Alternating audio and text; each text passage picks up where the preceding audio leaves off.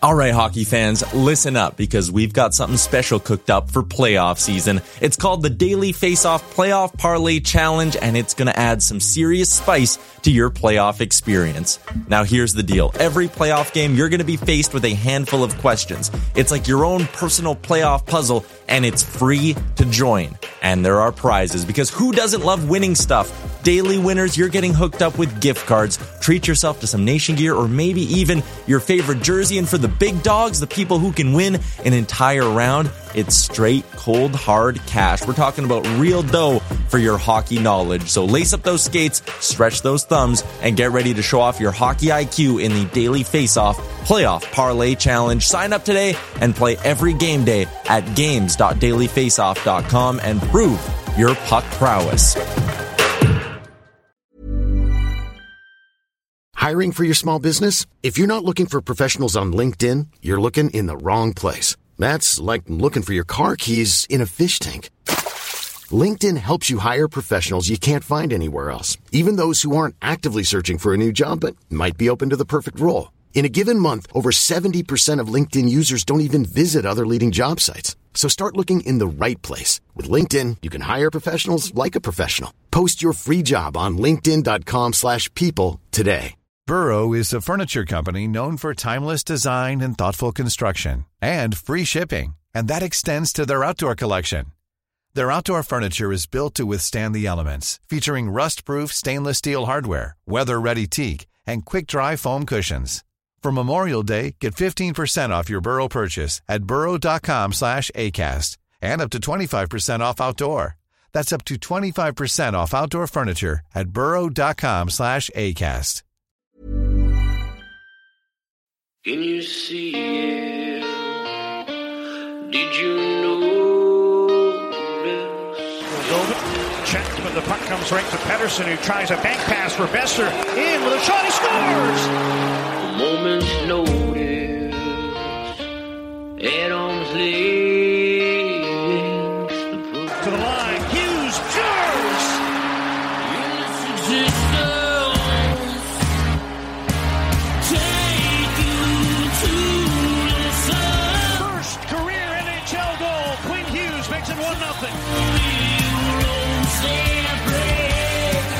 listening to Canucks Conversation. Quinn Hughes beat reporter here. Like I don't I won't cover the Canucks. I cover Quinn Hughes and what he's doing to the Canucks. a member of the Nation Network of Podcasts and delivered by DoorDash. just wave the guy and get Demko involved. I wanted him in in Valentine's Day. Wow. We should do a radio show together. right on. I want to fist bump you right now. Pearl steals, cutting in, shoots, scores!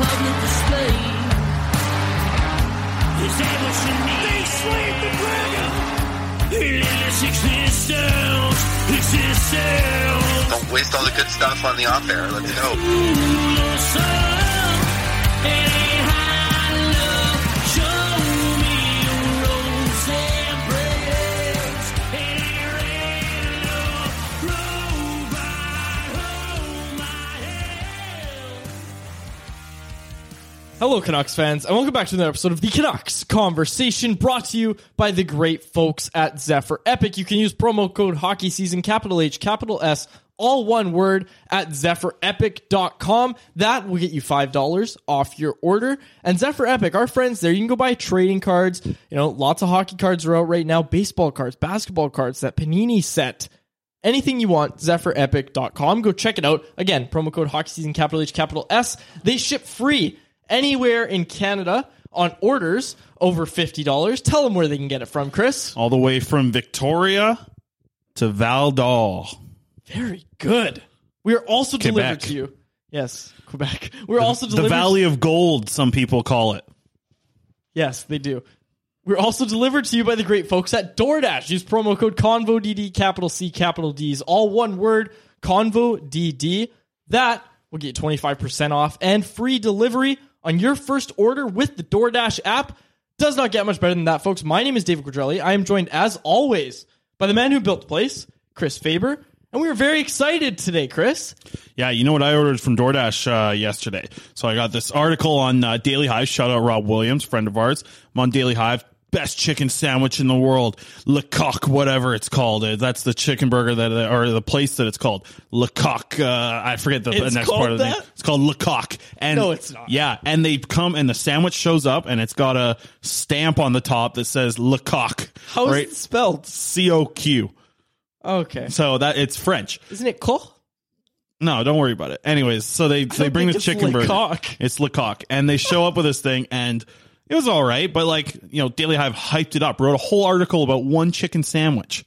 So I was expecting it to just be unreal, like the best chicken sandwich I ever had. I don't know, nothing special. Parallels chicken sandwich is better, and I'm not even saying that because Parallels is a great sponsor of ours. When you know we'll talk about their beer a little bit later, but like the, the parallel chicken sandwich is, is actually much better than this whole other one that gets a full daily hive article about how good it is but the cool thing was like the stamp on the on the bun that was pretty cool like a little burnt That's branding cool. Right cool. or whatever Did it's called Did you check the bottom of the article? Was it like a sponsored article? no i don't know about it. i just read Well- titles when it's a food article i don't need to read the article That's fair. If there's one one lesson that we've learned from Canucks Army commenters, it's that you don't have to read the articles. yeah Not even just Canucks Army commenters, just everybody who like consumes our work. A large amount of people will like react to your article without ever reading it. yeah just the title and the picture sometimes the picture gets people Yeah, the picture does the picture people throws people off. Hey, you know what's crazy? Okay, so we're gonna get into the Canucks right now because there's we're in a, in a very excited uh, realm of of energy around the studio right now. We are full of excitement. The team, Just like the locker room, just like the fan base, everybody is excited right now. everyone's excited. And you know what's the craziest thing?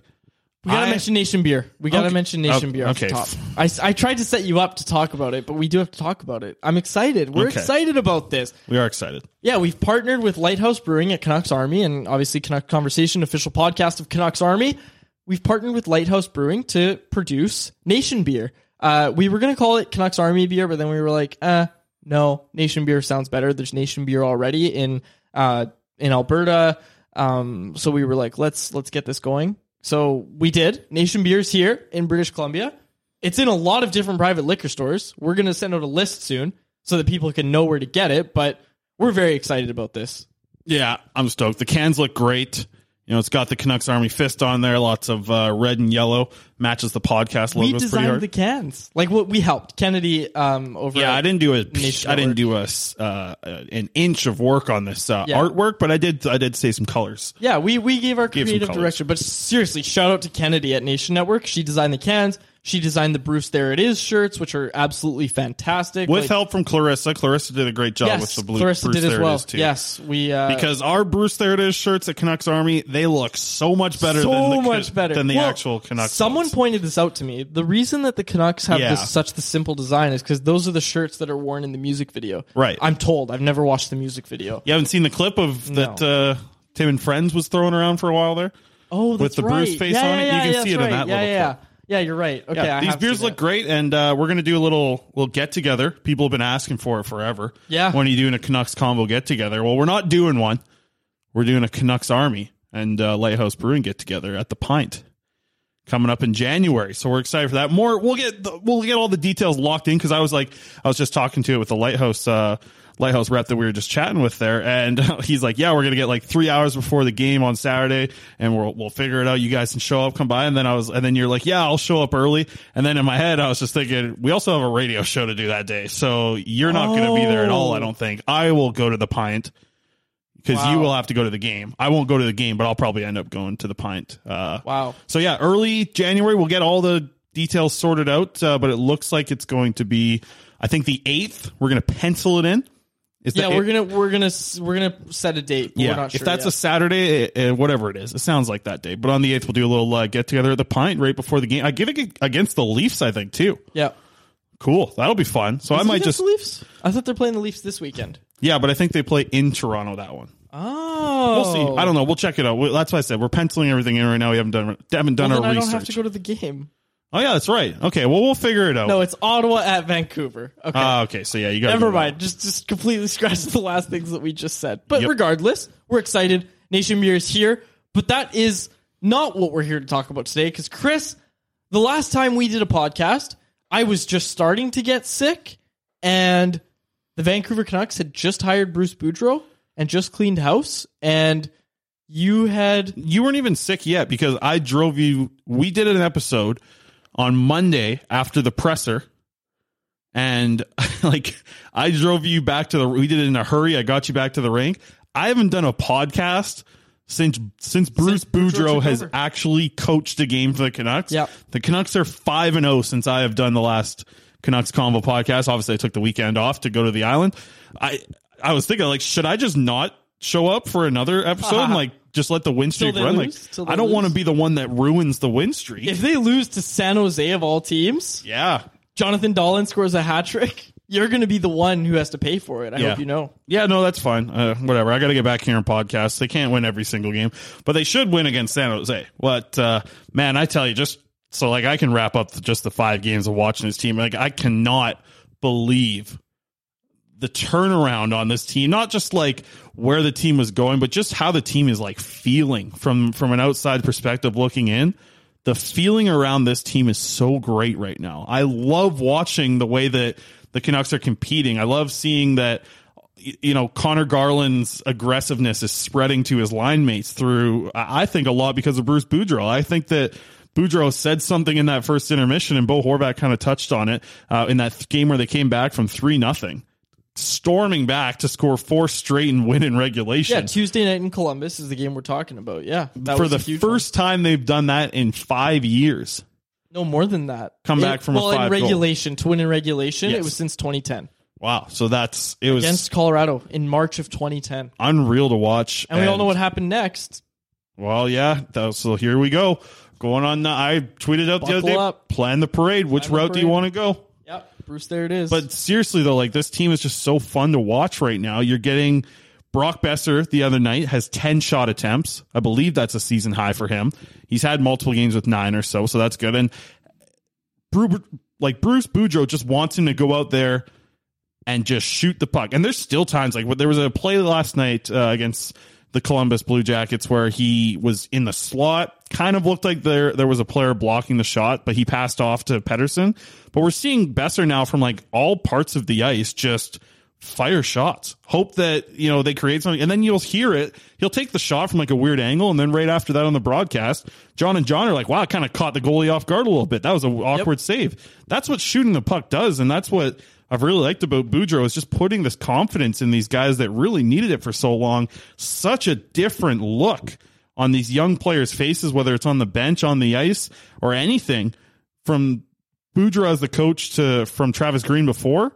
It is such a different breath of fresh air seeing how good these guys are reacting to their new coach. And not only that, I think people kind of undersell the effects of top to bottom from that organization, the house cleaning and the message that sends to all the players. And, you know, like it is no secret that the players were a little bit turned off by the management group after the summer in the bubble, right? Like after the offseason that occurred, losing Tyler Toffoli being the big one, Markstrom, Tanev as well, obviously, and Stecher, another guy loved in that room, uh, for really no reason, right? Like losing all those guys, there was really no reason for that. Um, other and the than way that they were lost, the way Yeah. that things weren't communicated well through them. Exactly. When those players say publicly that they felt disrespected, imagine what they're saying behind closed doors, right? So it's no doubt that, you know, it the top to bottom change from this organization is what's helping them, but the one you see the most is the coach. And look, we're not here to just fanboy about the team. So let Uncle Quads pull out the old whiteboard and let's talk about that comeback against the Columbus Blue Jackets because I watched the game. I was at the game. I hashtag watched the game TM. I was there in the press box watching that game, and this is what I saw. In the first period, Canucks didn't have their legs. They looked like the Canucks of old. They looked like the Canucks that were coached by Travis Green. They looked lifeless. They looked like they didn't want it enough, as Boudreau would say in an HBO uh, documentary when he's talking to his team. And uh, honestly, I don't know. What did he say in the locker room? Did he go in there and say, All right, gather around? I have never seen a group of guys who look so bleeping down on themselves. Don't just think you want it, go out and bleep and want it. I don't think it was like that. I There's would no chance. It no, but like I'm just saying. I wonder what it was like. Wonder what Bruce said because obviously Horvat mentioned it that that Bruce said something in the first intermission that was good, and I found it interesting, and we'll get to the COVID stuff later, but I just wonder what he kind of had to say at the first intermission with a team that had a player pulled off the ice in game, was already missing three players due to COVID. That's a tough spot for a coach to be in and say something inspirational to fire up the group Yeah. when how, you know, you don't know what to say, really. I wouldn't know what to say as a coach to fire up my group that's Yes. dealing with COVID. But whatever he said in the first period, because I think that's what kind of shook them in the first 20 minutes was everything that was going on with a guy being pulled in that period, not to mention a guy right before being taken off in Brad Hunt. And then you already have Shannon Lammikko on COVID protocol. So like that, that was a first period that I think came because of that. But whatever happened in that intermission, it really cranked up and the second period was good and then even better in the third period. And and that's that's I think the message, right? Is because you know anybody who's played hockey or has read a hockey playbook or anything like that understands that the best defense, especially under Bruce Boudreau, is offense. And that forecheck, the Canucks came away from that in the first. They weren't doing it well enough. They were not forechecking. And like like Bruce says, you want to stop them in their own zone. That's plan A. Stop the opposition before they can even break the puck out. Plan B is the neutral zone. Plan C, your worst case scenario is start to have to defend in your own end. And the Canucks did a lot of that, right? And they were there was a lot of laziness from the forwards in the first period and like this is just the sign of a team and, and Bruce even pointed this out. First game, everybody's riding high, new coach, new organizational change, everybody's fired up, played great. Second game, a little bit worse. Third game, Bruce said, I think we played our worst game tonight, and Thatcher Demko stole us this win. We need to be better. Fourth game came back out, and that message was obviously received because they played a lot better. Now, last night, it was looking like that was going to be the end of it. It was looking like, oh, there's that roster that we've heard about, and there's the team that we saw for the first 20 games of the season, or what have you. That's what it started to look like. They were coming out of their systems, and they were forechecking hard, but the issue was they weren't back checking hard. There was a lot of two on ones. There was a lot of miscommunications from the defense. And now, don't get me wrong, that's definitely because Noah Juulsen's back there. Kyle Burroughs are back there. Like Noah Juulsen plays his first game as a Canuck on his offside. Like that's no easy feat. And obviously, probably didn't have much trouble. plays plays the offside in Abbotsford a lot though. Yeah. So Juulsen's not it's not like a shock to see him on the Yeah, left yeah. side, just so you know. Yeah, fair enough. It, it's just good though. He, I'm sure he didn't have to struggle to get tickets for his family and friends. So, congrats to Noah Juulsen on his first game. Good Abby kid. They love him out there in Abbotsford, I'll tell you that. And Yeah, I and thought, once I thought he didn't like I thought he actually defended the two on one okay. No, he he bit too early. That's why. You think that's, so? No, I I, know so. He. I think for early. a guy coming up in that position, he didn't look horrible. No, I, I'm not saying he looked horrible. I'm saying the, two on one goal was because he bit too early. I'm I'm not Okay. saying it. He wouldn't have got Halak wouldn't have got sniped short Yeah. side. But Juulsen, if you're playing that and you're teaching a kid how to defend that, you don't think want to in the situation he was put in, he was fine. He didn't look Yeah, he was fine. didn't Yeah, absolutely. But I'm telling you, on that two on one, he did bite early. It's just a statement of fact. Okay. I'm not saying he played bad. Let's say you see that play, you see Tyler Myers sliding across the ice. Tyler Myers bites early and a lot, too. And what that's I want to get into that because this Huge is your time to shine here, Yep. quads. Twenty nine minutes for the big fella. Six shots. Six shots and a lot of work setting up offense for Tyler Myers. Like, look, we all know Tyler Myers is going to make his mistakes and he's going to be out of position a lot of the time in his own zone. These are just things we have to accept. But what he did so well the other night uh, against Columbus was just get the puck over the blue line. Just that's it. Get the puck over the blue line and then just pa- find a pass to make. And he did a great job of that, I thought. And he played he played half the hockey game. You're up in the press box, probably just losing your mind. He almost played 30 minutes last night. It came to like 29 22, I believe, was his final ice time. That's insane. Like, that Yeah. is an insane amount of ice time. And Tyler Myers doesn't get enough respect in this market. And that's, I'm beating a dead horse when I say that. Everybody knows that. But, like, huge game for him. Absolutely huge game for him. And here's the thing when people tab me as the Tyler Myers guy, the thing that they're forgetting is that I'm not trying to say that Tyler Myers is like a top two D man on a good team but he's a top two D man on this team. He's being miscast as a shutdown defenseman because that's not what he is, but he has to play like that because of the contract he's been given and because of the roster construction behind him. This roster is not constructed well. The back end is bad. We all know that, right? Tyler Myers having to play as much as he does is not so much as look how good Tyler Myers is. It's what an indictment on Jim Benning and his roster construction here. Like this is the back end that they've been given, and Well, that's the back end that he's. That's a player where he's spending six million dollars. he went out and targeted Tyler Right. Myers, and and I'm I'm I'm probably the biggest Tyler Myers fan of anybody in the media. So this isn't me ragging on Tyler Myers. It's definitely me ragging on the roster construction, how bad the defense is, because Tyler Myers shouldn't have to play as much as he does. Yeah, and I think if you're looking at the value, like you know, I, I've joked about this in the past, like that it's going to be very hard to trade Tyler Myers. He's negative value contract. If anyone's going to be able to trade Tyler Myers, it's Jim Rutherford and Right his now. connections, Right right? now, yeah. And right now, like, don't get, I, I, I think they need a roll for a little bit here They just to need see what Tyler happens. Myers right now. If they oh, traded him, yes, yeah. Oh, like Tyler Myers is, yeah, like the second most important defenseman right now, and at times over this five game stretch has been more important than Quinn Hughes Wow. in a full game. That's a take. It's. A I think take. it's true because, like, don't get me like Quinn. Like, they would be worse off if Hughes was out of the lineup course, yeah. instead of Myers. But at times, the minutes that he's eating up and having to play with multiple, like, just have extra shifts as That's the right shot guy. I'm just imagining like our Roxy Fever friends just pulling out their hair listening to this right now. He has been like at times a better defenseman than Quinn Hughes in the last five games. That's such a hot take. I don't even know like periods. Like with there, that. no, I'm not saying like overall in general, but like there have been periods where you're looking at Tyler Myers playing 11 minutes in a period. Okay, That's okay. insane. Yeah, That's you're right, crazy you're right. that you're depending on one player Wow. To play. Like basketball players, you know, play that type of minutes where they play like. Tyler Myers' brother plays that kind. There, kind of that's what I'm saying. He's getting it from his like his brother. I tell you, Tyler Myers out there. I I still think that there's you know obviously, honestly, this year Tyler Myers has really looked so much better. Yeah, this is probably really his best has. year This is his best. He had a good first year uh, coming in offensively, but this year his defense has just actually looked better. But you know, on top of that, if we're touching on defense and defensemen, I every single week Quinn Hughes impresses me with obviously the points he's putting up. I believe. Uh, you know, top five in scoring right now to defenseman in the whole NHL. That's and, and for assists, I think he's second or something. So that's great. But Quinn Hughes is defending. Like Quinn Hughes is defending so well. so well, closing Just out gaps. Amazing. Yeah, positioning Un- with the body, but not only positioning with the body, but the way that he uses his body positioning to get his stick in a better spot Yeah. than the opponent is so impressive. Like Quinn Hughes is playing like the model version. Like if you're playing NHL 22, the video game, Quinn Hughes is like the perfect poke check across. He's just his stick is working so well. Like his stick is just working overtime. Over the past little bit here, he's been playing so well defensively.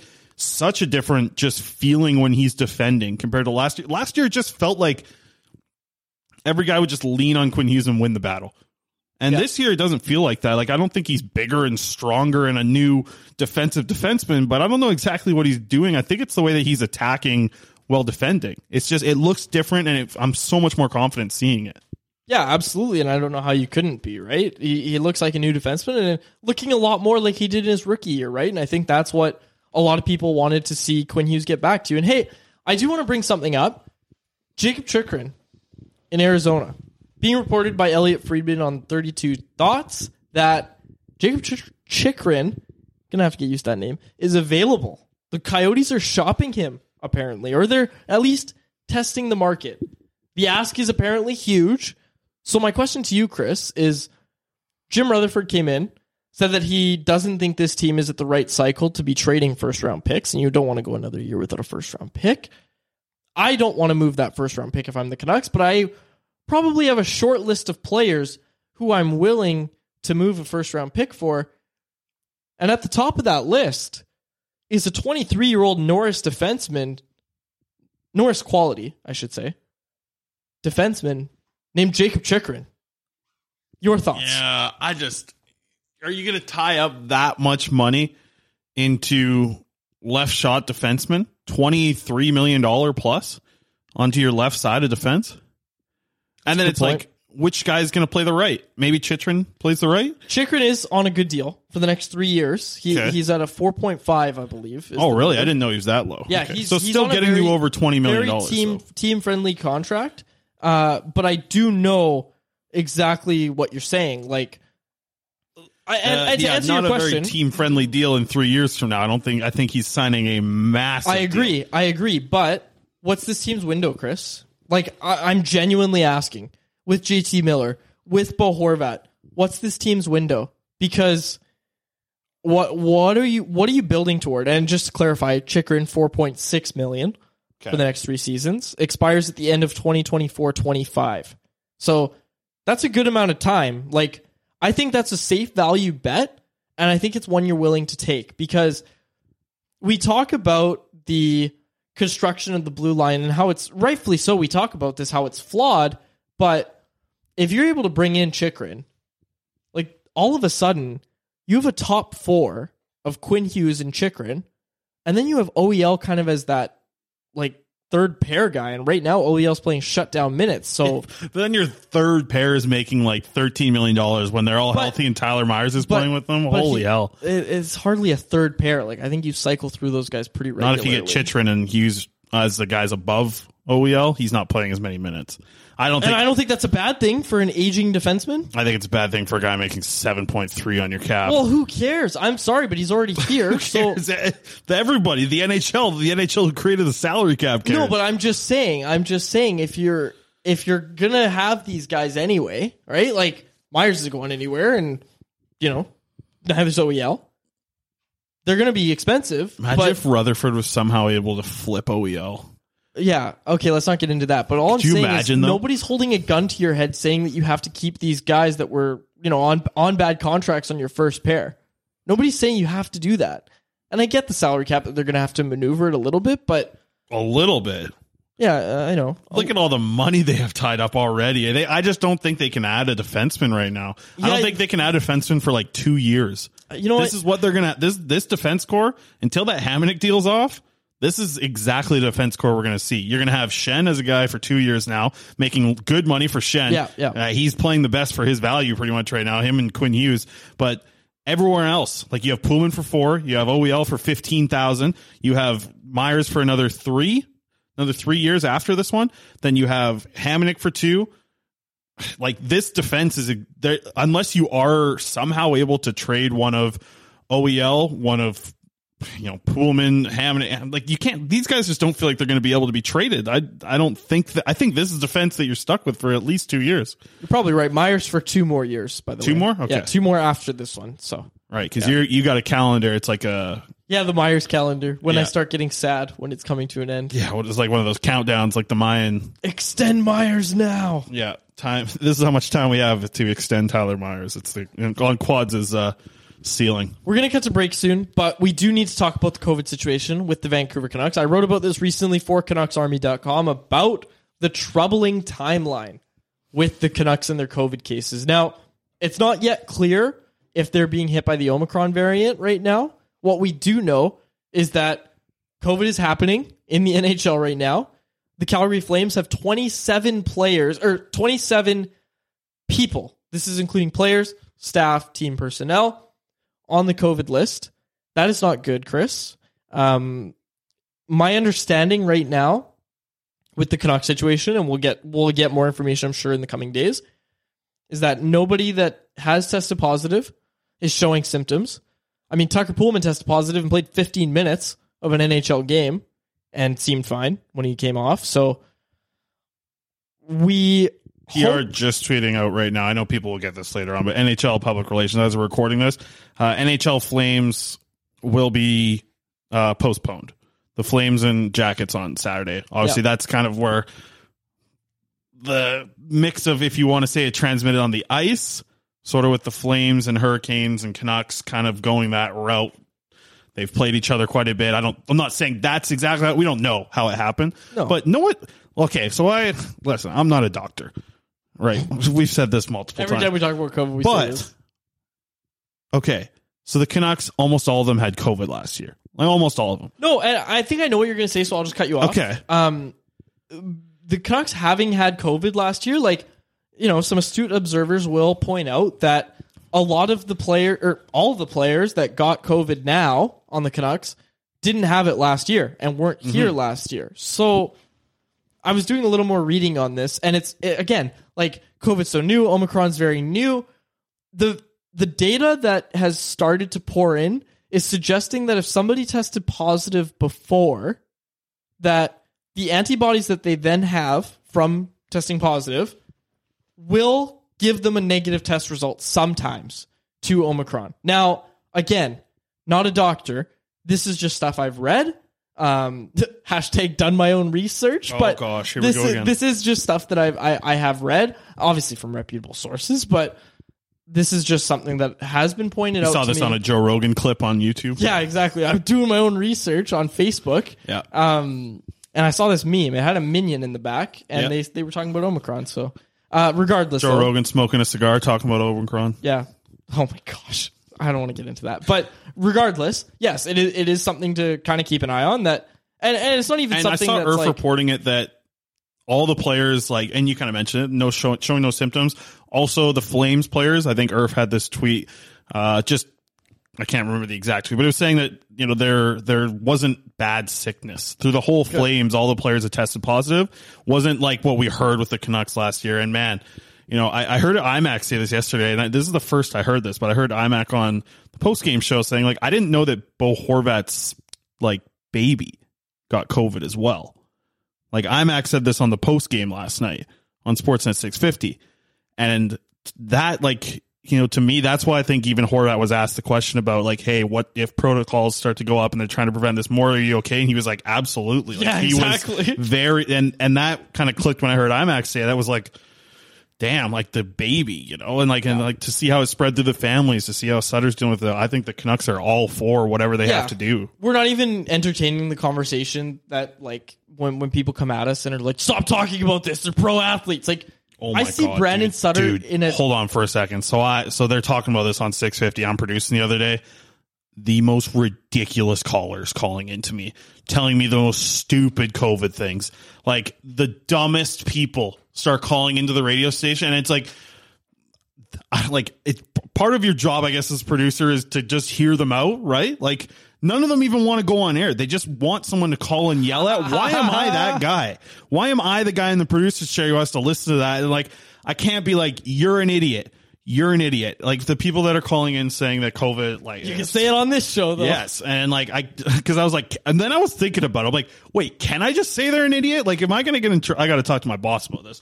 To talk to Cam, see if he let, let me call people idiots. You call if they call in with the, some most ridiculous things about just their their absolute dumb takes about COVID. Yeah, and we're not we're not trying to shame anybody who like you know is actually asking like proper questions and Yes, stuff. That's Um, not what I'm talking. About. That's about. not what we're talking about here. Like we're we're, we're talking. We're not even going to talk about what we're No, talking about. I don't even want to. Yeah, we're not going to get into it. I'll just save it. I'll save it for the friggin' Save it for Patreon. uh, 650 lines. I'll Yeah. talk to the people there. You know what I just noticed? Okay, a couple weeks ago on the show, before we get to break. Well, sorry, quick. I just wanted to mention, like, I see Brandon Sutter in the press box every night, Mm-hmm. like wearing his mask and stuff, obviously. But like, the guy, I don't want to say he's sad, but he wants to be there. Well, especially now. He's a right-handed center. Look how Yeah. fun it is in that dressing room. You don't think he wants to be there? Ugh. Like that is so Play for- sad. get to play for freaking Big Daddy Bruce. Yeah, poor guy's like out of breath when he goes up a flight of stairs. Like that's awful. Mm-hmm. That is awful. He's a pro athlete. Yeah. It's not because his conditioning was bad. Poor guy is dealing with the long term effects of COVID. Obviously, we say this every time we talk about him. We wish nothing but the best for Brandon Sutter and that he gets healthy soon. And I hope that, you know, this is kind of a league wide thing right now, right? Too. We're seeing how many cases popped up just yesterday, like jumping up from like 14 to like 30. And that was, that was early in the night when I saw that number 30. So I'm sure it popped up even more after that.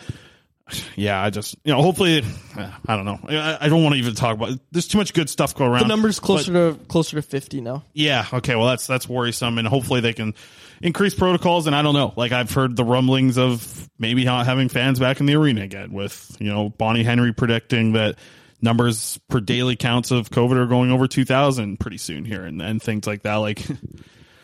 We'll see. I don't know. I guess maybe we'll just cross that bridge when we get there because we can't predict anything, and us talking about it isn't going to change much. If you can get vaccinated, if possible, but quickly before we go. A couple weeks ago on the show, I was talking about the Baja Blast and how you can only get it at Taco Bell. And what I just noticed is I am drinking a Baja Blast Mountain Dew. I just grabbed this from the dollar store. And so I lied about everything I said on about Baja Blast being a Taco Bell exclusive because I am drinking a Mountain Dew Baja Blast. That ca oh wait a minute, there's a little logo now. So, so people can't see it, but Chris brought a Mountain Dew into here, and Oh I, as he started talking about this, I turned it and looked at it, and I started reading it. It said Mountain Dew Baja Blast, and then he started talking about Taco Bell, and there's a tiny, tiny Taco Bell logo. yeah, it says on it. It says a Taco Bell original Baja Blast. Amazing. So okay, you can't only get it at Taco Bell, but it originated from Taco Bell. Is that what I'm hearing. Clearly. Damn.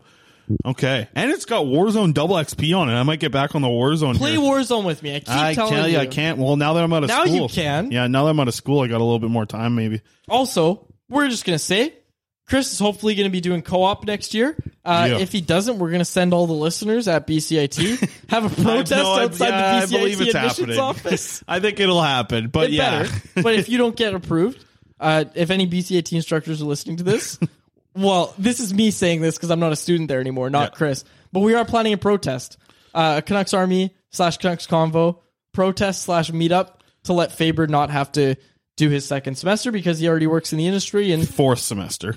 yeah, fourth semester. Sorry, yeah, it was me that left after two. you left semesters. after two, but no, I toughed it out for three, and I don't know if I could do four. No It's kidding. A lot of work doing uh, everything, and then having to be full time student on top of that. So yeah, co-oping out uh, thanks to uh, Sportsnet 650 and uh, Canucks Army as well. So Yeah, exactly. You're welcome. cool welcome. stuff there. I, I that was my first like official letter that I've ever written. Yeah, had your little uh, little stamp, your little Nation Network little stamp on the letterhead. bottom. Yeah, it was my first time using some Nation Network stationery, so that was fun. So yeah, guys, uh, we're gonna have the meetup at the Pint, hopefully, and hopefully not have to, but we might have a protest outside BCIT. So with that in mind, we'll cut to break. Uh, on the other side, we've got a lot to talk about. We still got to talk about playoffs. Are those in the question? We do have to get to our poll question as well. We'll talk about Brock Boeser. Talk about the World Junior Championships. We've got a lot to touch on. So keep it locked, keep it loaded on Canucks Conversation. Winter is quickly approaching, but wait, that means your favorite seasonal brew is back to cheer you up. The Toques of Hazard is now available across British Columbia and Alberta in their government and private liquor stores. This extra strong brew has a whopping 9.2% alcohol, big hop punch, even bigger body and aroma, and just a touch of white haze. The Parallel 49 fan favorite is smoother than a freshly cleaned ice rink. And a massive thank you to all of our sponsors here at the Canucks Conversation Podcast. And Chris, there is something I want to touch on that I didn't tell you much about before, but I do want to talk about Vasily Podkolzin. And Vasily Podkolzin has played extremely well. And him and Conor Garland, along with Elias Pettersson down the middle, well, almost butchered Pettersson's name, along with Elias Pettersson down the middle, have formed quietly and and I say quietly because it's only been a very small sample size, and I don't want to write any articles about it, and I don't want to do anything about it yet.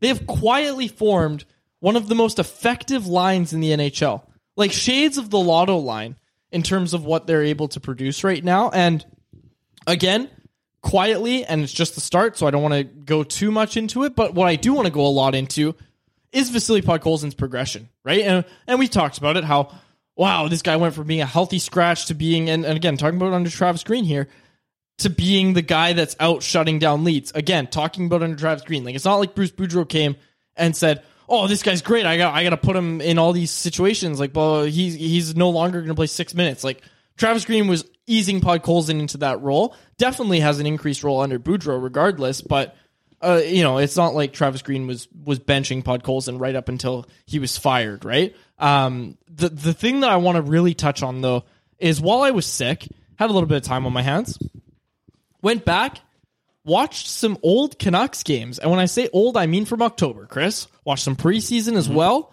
and tried to understand when I hear Vasily Podkolzin in a Russian interview say the game is just so fast and you have to learn how to play and do the things you know how to do at that speed. That's the hardest part about the NHL. When I heard him say that, I went back and watched those games with that in mind. And I watched them on, t- on my TV, so I don't clip anything. Um, so I, I don't think I'm going to do an article on it. Do you know how to clip at all? yeah, I, I I got QuickTime on my Mac. It's really easy on Mac. Ah, that's why I ain't getting their Mac. It's too easy. The, Okay. the clip of the you ain't get- it's probably low quality. You- you gotta It's want it more. Freaking sixty four bit, no, probably. you've seen my clips on uh, prospect goaltending is like the main thing I do clips on, right? Mm. When I wrote about Koskenvuo, when I wrote about Blomqvist, when I wrote about Hammerla, um, Silovs, all those guys, I have clips. Also, I'm going to touch on Mikey DiPietro later. That's a question that uh, We'll get to we got to talk about. But I think I just, uh, by the way, just got a text. I stole your uh, Halford and Brough spot. Apparently, What? Yeah, got a text from uh, producer Dom. Wow. What did he say? You I heard last week. Uh, last week on the show, I said uh, quads regular. Well, we'll catch you next Thursday. Guess not, but I'm taking your spot on Thursday. Wow. They just want to hear about the hours for Canucks okay, I'll allow it. for 15 minutes. I'll allow it. I did that hit while I was super sick too. I Yeah, woke I was up surprised. and that was my sickest day, and I I was like muting my mic after weird? answers, coughing. for for some reason, all the mornings that you're on, like I don't drive home that often in the morning from like from my girlfriend's place, but like when I, when I do, I have something to do in the morning. I think I had an exam that day, and then the week before I had something. Like every time I've woken up early to drive, you've been on the radio, which Yeah, is kind of cool. It's good, and Yeah. then yeah, they always uh, they, it's, they're excited. Twenty one year old. Yeah, 21 year old. They talk about it all the time. Regardless, what I do want to talk about is Vasily Podkolzin. And like I said, I watched those games with that in mind. And man, was it ever noticeable. And here's the thing like, again, Uncle Quad's pulling out the whiteboard here. A lot of what I saw from Vasily Podkolzin wasn't so much as not knowing defensive assignments, it was not getting to those defensive assignments in time and not coming back enough to help facilitate the breakout when he needed to. And not being confident carrying the puck up when he needed to not being confident going to the right places in the offensive zone when he needed to, right? Like he wasn't filling lanes quite correctly as you'd like to see, wasn't going in the net as hard, and just all around didn't look comfortable. And, you know, he talks a lot about confidence and how that's helped him a lot and how he's getting more and more confident. And right now, man, you, listeners, if you have access at all or you go back and watch some highlights, I don't know, old Vasily Podkolzin with the Canucks, like October to now, night and day. Like looks like a different You know, player. you know what's crazy, man? And I thought this is what you're getting at here, but like this is not even close to like the final form. He's gonna of be- Vasily yeah. Podkolzin. You you know what? You could see it even on the goal he scored. That that play is something I saw in the KHL last year, where last year in the KHL, start of the year, he he pauses, waits, and gathers and shoots. Last year in the KHL playoffs, that puck is one timed right into the back of the net. But in the game where he scores that goal, he gathers himself, shoots. You know, lucky the goalie didn't get across in time to make a huge Yeah. save there. You got to kind of one tap that and get her in. But you know, obviously scores goals, can't complain about it. But there are times where I saw him in the KHL where he was just. You mentioned maybe hesitating a little bit to get involved with forechecking, back checking, even in the offensive zone. Wait till he feels that confidence. It's, he's not there yet. He really isn't. He's playing a Yeah. lot better. And I think a lot of it's coming from just falling into the structure and playing with Elias Pettersson and Conor Garland. and that and that too for sure. But I think what he's doing is finding how the coach is what he what he's doing to make the coach happy right now. And once he does that, then he starts to get a little more confident in his game and start to really play his game. Like he he is such a different player than he was in the KHL. Like last in the KHL, he was a tough SOB man. Like you didn't you didn't push a teammate of his when he was on the ice. Like he'd rip you out of a scrum or at least pull you apart depending on the situation. That was a cool thing is like Podkolzin was so smart about situations when he could, you know, fire up his team by being too aggressive, but most of the time he just kind of pulls things apart because he's a pretty calm, gentle person. But Yeah. when he needs to be, he can crank it up. We haven't really seen that yet, but yeah, I, I just saying like this isn't his final form, and he's already playing really good hockey. I, I've been I've been very surprised with how good he's made a transition to the NHL, and I, it's crazy to think that there's a lot of things that I don't think he's doing at hundred percent just yet. yeah. Like I think there's a lot more room for him to still grow. now, when you say he can still grow, do you mean like he can still grow in the offensive end, or do you mean he can get more involved by being that guy that rips guys out of scrums? Yeah, I think that I think the offense has actually been something where that's probably the closest that we're getting to his top potential. Like him being able to shoot at the rate that he's shooting at, that is something that he must have worked on a lot because that shot wasn't there last year in the KHL. Like his shot has improved quite a bit, and you're going against much better goaltending. Like I watched a lot of goals in the KHL, I watched a lot in the NHL. There's a lot of weak goals in the KHL. Um, that part is really improved. I'm just curious to see like you know, I, I've talked about a little bit, but like playoff pods or playoff stretch pods or making a push after the trade after the trade deadline Podkolzin. Like that's the player that I'm excited to see. It would be nice to see that every night, but I can understand that that takes a lot of effort to do, and maybe sometimes you got to lean off the gas a little bit. Can't be like Brad Marchand every single game and just be pissing people off all game long. But I, I can't wait till we see a game where it's you know like do you remember a game a few years ago where the Colorado Avalanche and the Canucks had like a 7 6 battle back Yes. and forth. Yep. It was an incredible game, just like such a battle back and forth. I believe someone had a hat trick, if I remember. Might have been Boeser with a hat trick, or it might have been Pettersson with a hat trick, but it was a Boeser just had two goals and two assists. yeah, so it's game. just an unreal back and forth seven six game, and that type of game is like that's the one I want to see Podkolzin get into, I and I want to see what he's 6'5". like. Six five, okay. Yeah. Well, you know what I'm saying, close I enough. do. Yeah, absolutely. I'm not a numbers guy, I am. so yeah, six five, whatever. Big game, back and forth. That's what I'm talking about. Big Uh, game back and forth. That's what I'm saying. And then back and forth here, and then uh, yeah, so like that's the type of game I'd like to see Podkolzin be involved in, just to see how much his like given F meter just goes up because I feel like he does. I feel like it, it has gone up since the start of the year, but it's not not hundred percent just yet. But he's starting to really buy into this team, especially now that they're winning. Was last night an example of that? I think to a certain degree, yes, because but you know what? Like even he scores that goal, the game tying goal, and he was he was he was celebrating, but he wasn't like he was pumped up like the first goal he scored. I don't know, man. He like, was pretty- He was, he was shaking to the crowd. I thought that was a pretty pumped Yeah, up but- Podkolzin. Like the scream that Yeah, he let okay, out his first scream, NHL yeah. goal, you know, I was a little disappointed he didn't. I want to see him in a game where like that was and that was like I thought that that would be the moment where it was huge. But what can we first of all those three goals that they scored uh, to like come back and tie it? Can you believe the passing on those?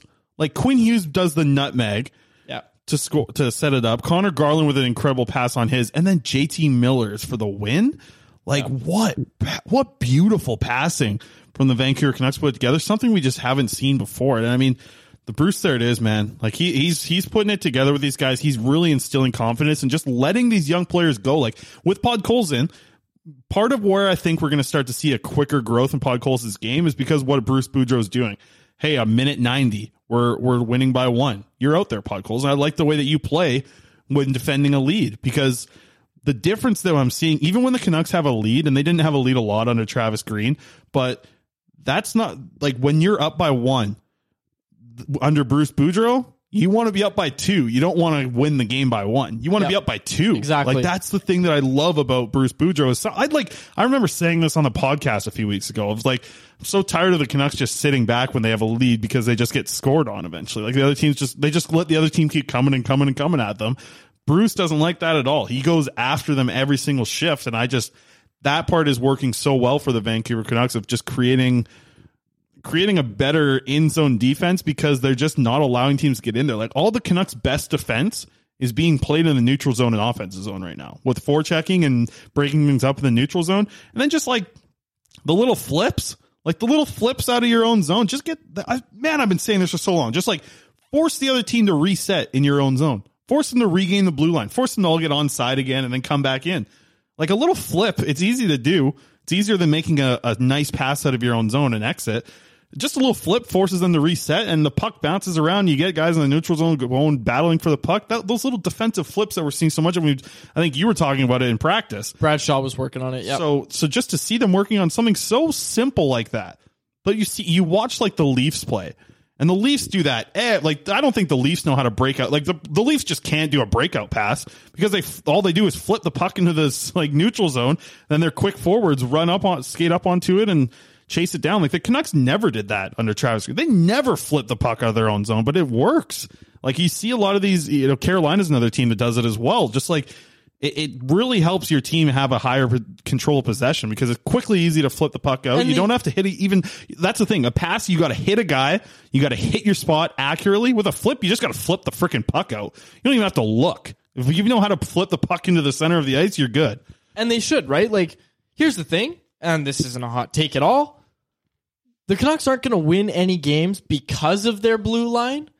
They're going to win games in spite of their blue line. Yes. And that's the thing is is there's no sense crying about the roster construction, which I know maybe it sounds like I've done a little bit of that this episode. I but- mean, we've both done it a but, little but, bit. but what I do want to mention is there's no sense crying about it and being like, oh, look how bad the blue line is. It's like, okay, this is the hand you were dealt by the last management regime, who we can all agree did not do an adequate job at constructing the blue line. This is what you have. What are you going to do with it? And that's the question being asked of Bruce Boudreau right now. And so far, so good. There is one thing that I wanted to mention. You kind of touched on a little bit is Boudreau's positive reinforcement coaching style, right?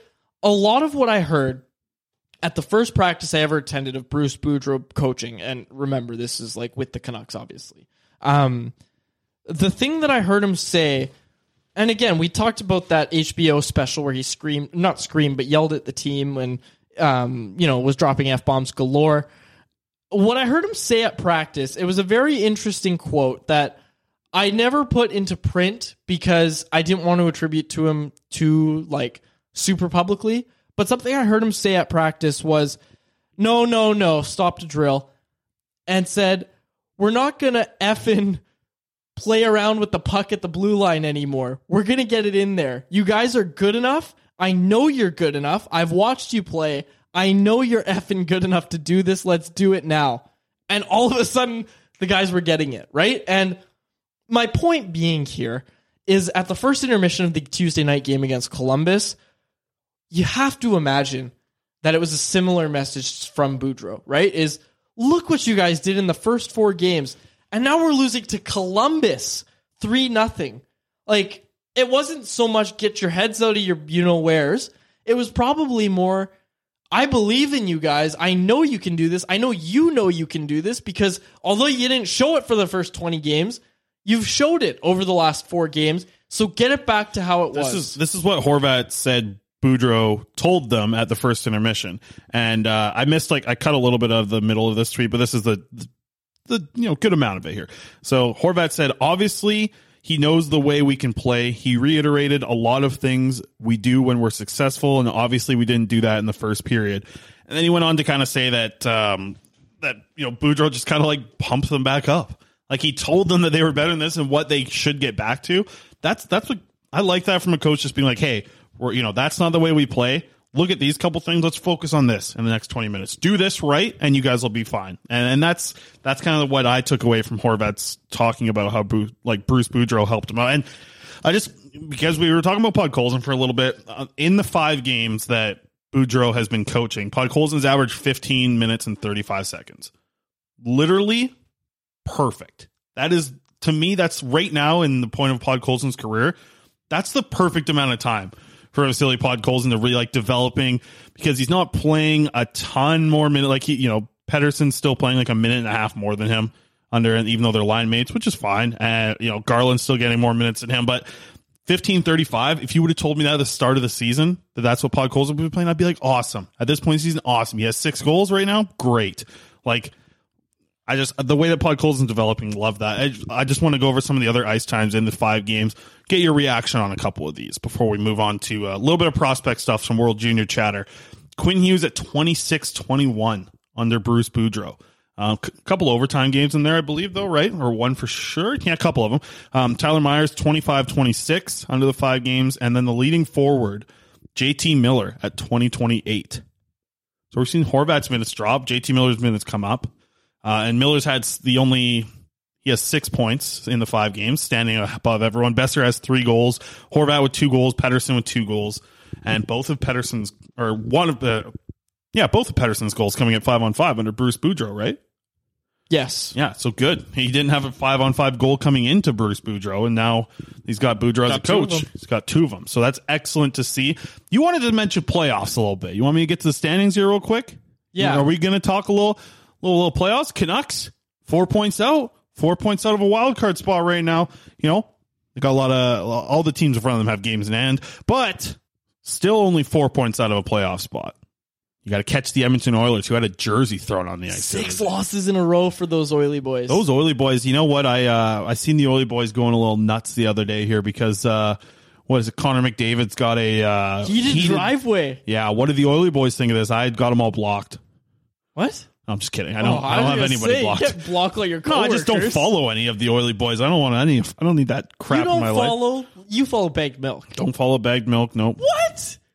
Dude, bagged milk. You I don't, follow, Zach. I don't follow. mm, Maybe I follow Zach. Zach's a good Twitter follow. Yeah, Zach is a good Twitter follow, but I don't follow freaking Oilers Nation or um what uh, who I don't even know. Bagged Milk. I don't know who else is there. Gregor. I don't follow him.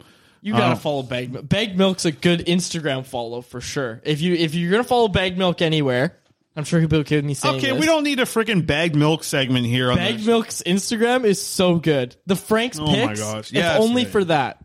If so the only for Oily boys are Picks. going nuts for this freaking heated driveway. And like, obviously, Listen, if you had Connor McDavid money and you're living in, and you bought your like home in Edmonton, you better have a heated No driveway. kidding. People I'm are like surprised shoveling. by this. There's no, yeah, that's what the, the It's not reporter even asked. that expensive. It's not even that Yeah, expensive. it's probably four, like four hundred grand, probably for that whole house. no. Oh, I thought you meant for the driveway. I was gonna say, Oh, no. heated driveway start four hundred grand. Four hundred Chris. grand for that house, and I mean, I tell you what, I got family back in uh, Grande Prairie. They pay you to live in Grande Prairie. They they pay your rent in Grande Prairie Wow, because they want sick. you to stay. I, I need to get out there. Yeah, we got a caller from from Grande Prairie uh, We on the did, radio show. yes. Called in a few times. Yeah, Shout out to uh, them for, for listening to the podcast. Mm-hmm. you know, I spend call. my time in Grande Prairie, man. I tell you, No, we're not getting into this. We are doing a Patreon today. Yeah, uh, we're but going to did you get want to some say pasta. anything other than the uh, heated driveway? I don't really care. They threw Jersey on the ice. yeah, Lost things six are bad in games. Oilers, but but Bunch to, of to get to get back to your to get back to your Freaking point. Oilies. To get back to your Did you point. see the jerseys too? It looked like uh, one of those like you see them in Walmart on the well, yeah, on I'm the not gonna end throw there. a real jersey. yeah, that wasn't a real jersey. Yeah. That was yeah. Uh, 14 points. At least the Canucks one was like that was a legit new rain over me stick and rink jersey. Yeah. that was a legit Bo Horvat C on the chest. You Yeah, know, if, if you're gonna throw a jersey, make it a real jersey, not a freaking Oilers towel with a logo on it. yeah, but the Oilers always throw jerseys on the ice. That's Yeah, why it so doesn't make national matter, news. yeah. it's like six times in the year. They're all out of jerseys to throw onto the ice, so they had to throw this fake towel Uh-huh. with the logo thing on it. Regardless, what we do want to talk about is Got. 97 and permanent marker on the back. Okay, Canucks playoff chances 14 points above 500 appears to be the bar that they need to reach. Can they do it? We don't know. So 30, 16, and 6 Yes. to close out the season.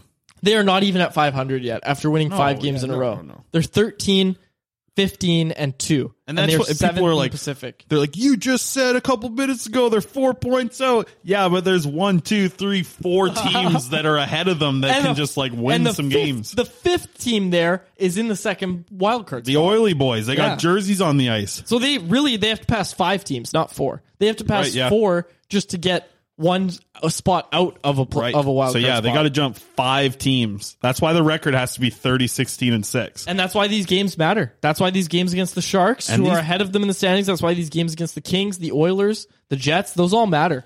And that's why, like this win streak, man, just keep rolling. You know, keep chipping away because it's going to be. If you want to talk about this team being potentially in the playoffs, it's going to be a hell of a grind to get there.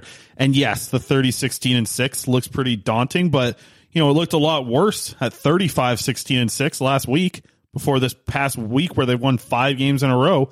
So right now, ride this streak, man. Ride this damn streak because listen, the Canucks had a really bad start. They also had a lot of situations where they probably should have had a few more goals. They probably should have had a few more wins. Their penalty kill should have killed off a few more penalties.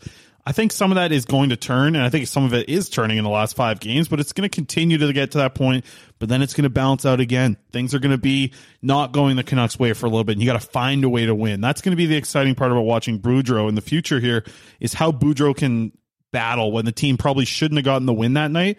See him pull out a couple of those. So, yeah, a lot of teams to jump. They got to jump five teams. But if you want to look at it from the positive side, don't worry about the record they need to have. Four points out, baby. The Canucks are four points out of a wild card spot. Yeah, exactly. Don't look now, but it's a good time. It's a good time to be a Canucks content creator. It's a good time to be a Canucks fan. We're very excited. The the, the one thing, Last one. Yeah, last World one. Juniors. We talked a little ice time. Know my favorite part about the ice time over the last little bit? what? the one game where Alex Chiasson was healthy scratched, and the fact that Chiasson is the low man on minutes under Bruce Boudreau playing 847. Yep. Give me Phil DiGiuseppe. Yep. I want Phil DiGiuseppe. as Ru- Rutherford said. Yeah, DiGiuseppeo, as uh, as Rutherford said for sure. But no, I want I want Phil DiGiuseppe. If you're playing this Chiasson eight minutes, he's not doing anything, you know, except costing up the pocket five on five. Give me Phil DiGiuseppe. Yeah. Give Again, me Phil Phil DiGiuseppe. the Roxy Fever boys are going to be freaking out. They love Chiasson. They'd rather see Oh, Chiasson in the we lineup instead of Pettersson. Freaking Roxy Fever boys here. I love Roxy Fever. I listen to so much Roxy Fever. Yeah, it's the only podcast you listen to. That and Office Ladies. Office Ladies, yeah. I told don't you about listen- that one. That's a yeah, great I know. Office Ladies. I don't listen to it. It's a great podcast. Regardless, uh, we do want to close out with some World Juniors talk. Uh, do want to mention though, guys, Chris done school. We are hopping back on the Patreon. It has been a while. We've appreciated your support.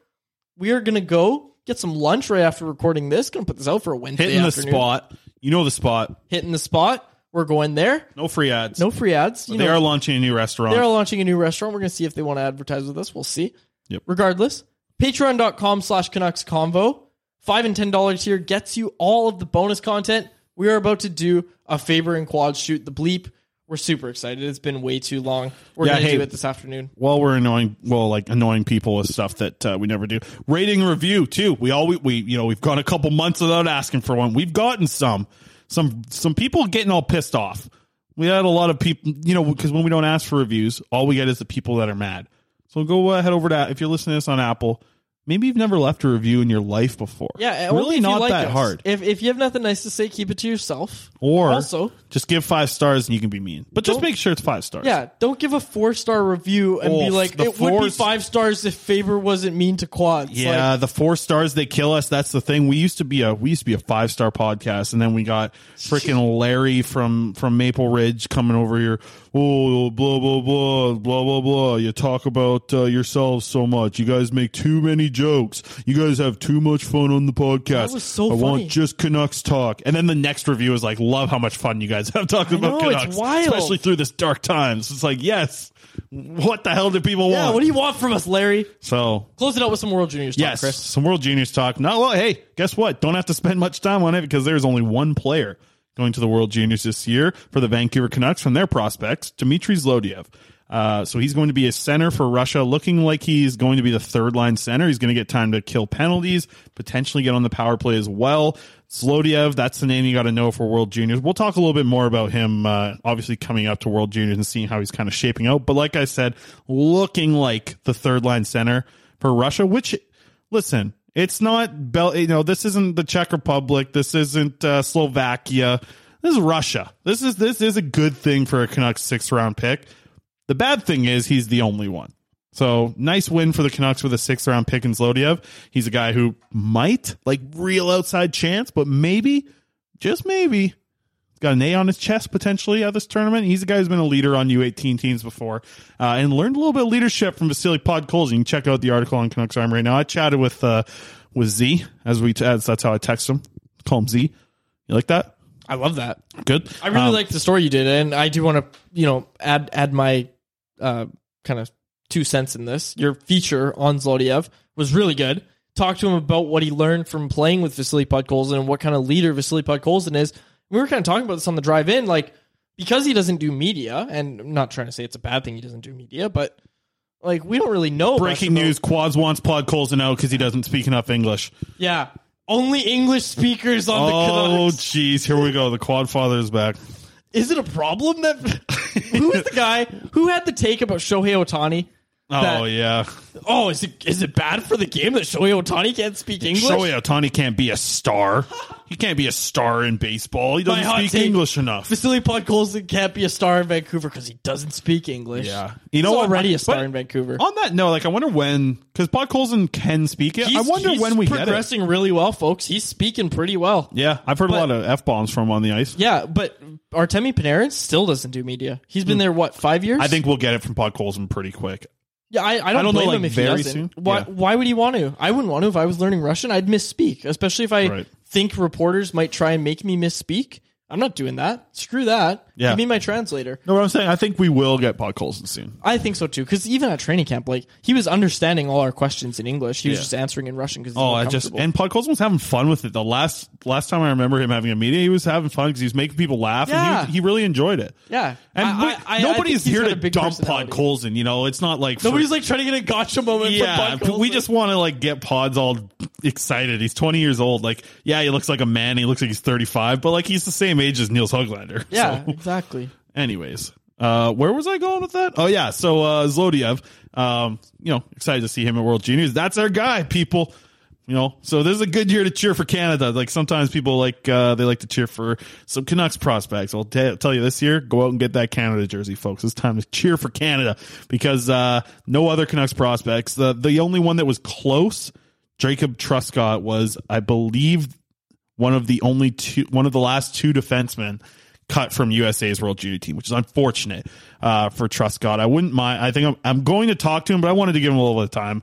Uh, you know, crappy moment. I'm sure he really wanted to play the World Juniors. I was supposed to talk to him this week, so I was expecting him to maybe, like, I wasn't expecting him to be a lock, but I was just think there was a good chance of him making this roster, especially after an injury happened uh, at World Juniors to uh, USA defenseman.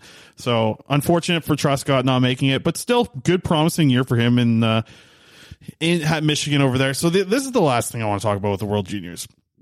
So Belarus isn't in the main World Junior Championship tournament, right? Belarus is in the Division One, which may confuse people because it says Division One, but it's actually it would be like a you know the second tier. It's called Division One World Junior Championships. Belarus has a really good chance of winning this and potentially moving up into the main World Juniors next year.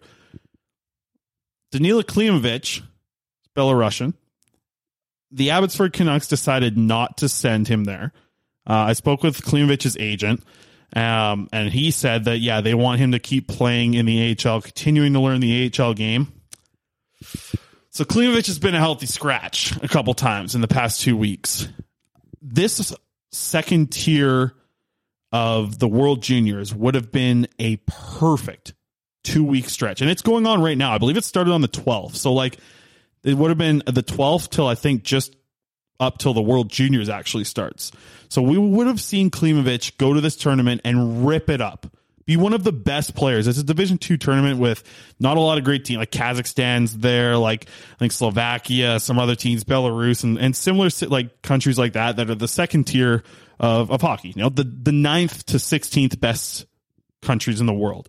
And Belarus would have really loved to have Klimovich there. He would have been one of their top scorers would have been one of their top players playing on the first line, powerful minutes, all that stuff. Would have been a great opportunity for Klimovich to go and score a lot of goals, to see what it's like to score goals again, because people people are like, oh, bring Klimovich up, uh, get him some power play time in the NHL. The dude hasn't scored a goal since the second AHL game of the year.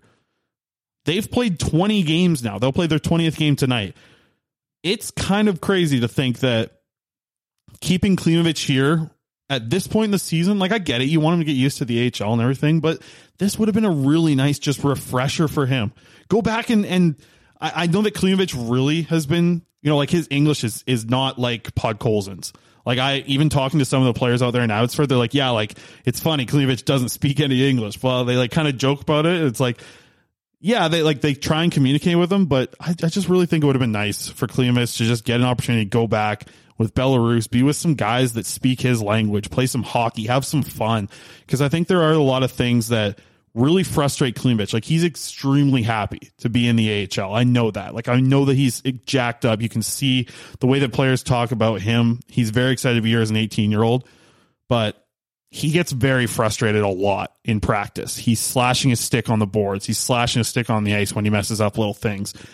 It would have been nice for him to just like have a little fun with hockey again because I don't think he's having a ton of fun. He had an assist the other day and it was good to see him celebrate. And he's had a couple of assists here and there, but to really go out and be the guy and have fun while being the guy, that would have been a good move, I think, for them. So I think it was a little bit of a mistake for whoever made that decision um, in Abbotsford, or I don't think it was the agent. I don't think it was Klimovich. I think it was someone in Abbotsford uh, whether it be a Ryan Johnson or the Sedins, whoever made that decision, I think that's a little bit of a mistake. I think sending him to this tournament where he would have been one of the better players at the whole tournament as an 18 year old, give a better chance for Belarus to potentially be in the World Juniors next year. I, I think it was a little bit of a mistake, and I think that they would have gained a little bit more at this point in the season, sending him on a two week break to go play with his junior team. Yeah, it's hard to disagree with you, especially since you're the one that's like boots on the ground there and you're watching him in practice and picking up little tidbits like that. So something to keep an eye on, I guess, and, and watch. And there is something I wanted to bring up, but I'll save it for a future episode. It's about goaltenders, so I'll save it for a future. Well, you got episode. a, it prospect? Yeah, I'll save it. I wanna okay, save yeah, it. yeah. I know you want to get into this. We can do this next week on quickly. Last couple things. Uh, I don't even know if I've mentioned. I think I have Lucas Forsell getting all that SHL time. I think I said that last time I was on here. Good for that. He's staying up there, staying with the SHL team, getting the minutes. Uh, and over the weekend, uh, guy that we haven't talked about a lot, Connor Lockhart. Big hat trick for him uh, and the Otters out there. I want to get some Otters merch. I said it before on the podcast. I'll say it again. Wouldn't mind getting like a Lockhart jersey. Not a bad idea. Otters, nice logo, good stuff. Um, that's all I got. Uh, Excellent. For this, we're gonna go Get some gonna- lunch. Go get some lunch. Hit the spot and uh, come back to a Patreon. If people want to get on the Patreon, uh, we're going to try and get things better. And I think we're going to try, I think we'll talk about it at lunch here, but we're going to try and get uh, some stuff out, some deliveries as well for some people on the Patreon Yeah. who've been supporting us because it has been like five weeks since we've done any Patreon stuff. My girlfriend, she's been pissed about it. Yeah, she's a number one Patreon, Patreon supporter. supporter. She she likes the show. Yeah, we feel really bad about it, but we're excited to get back. Yeah, it's gonna be a good episode today. We're gonna go have some lunch and we'll be all pumped up on pasta. Yeah. Yeah. The best. All right. For Chris Faber, my name is David Quadrelli. Thank you so much for listening to another episode of The Canucks Conversation. Thanks for listening to Canucks Conversation. Delivered by DoorDash. Hit the subscribe button to never miss an episode. How about keep it to a thank you, Jim? Mom deserves the best, and there's no better place to shop for Mother's Day than Whole Foods Market. They're your destination for unbeatable savings, from premium gifts to show-stopping flowers and irresistible desserts. Start by saving 33% with Prime on all body care and candles. Then get a 15-stem bunch of tulips for just $9.99 each with Prime. Round out Mom's menu with festive rosé, irresistible berry chantilly cake, and more special treats. Come celebrate Mother's Day at Whole Foods Market.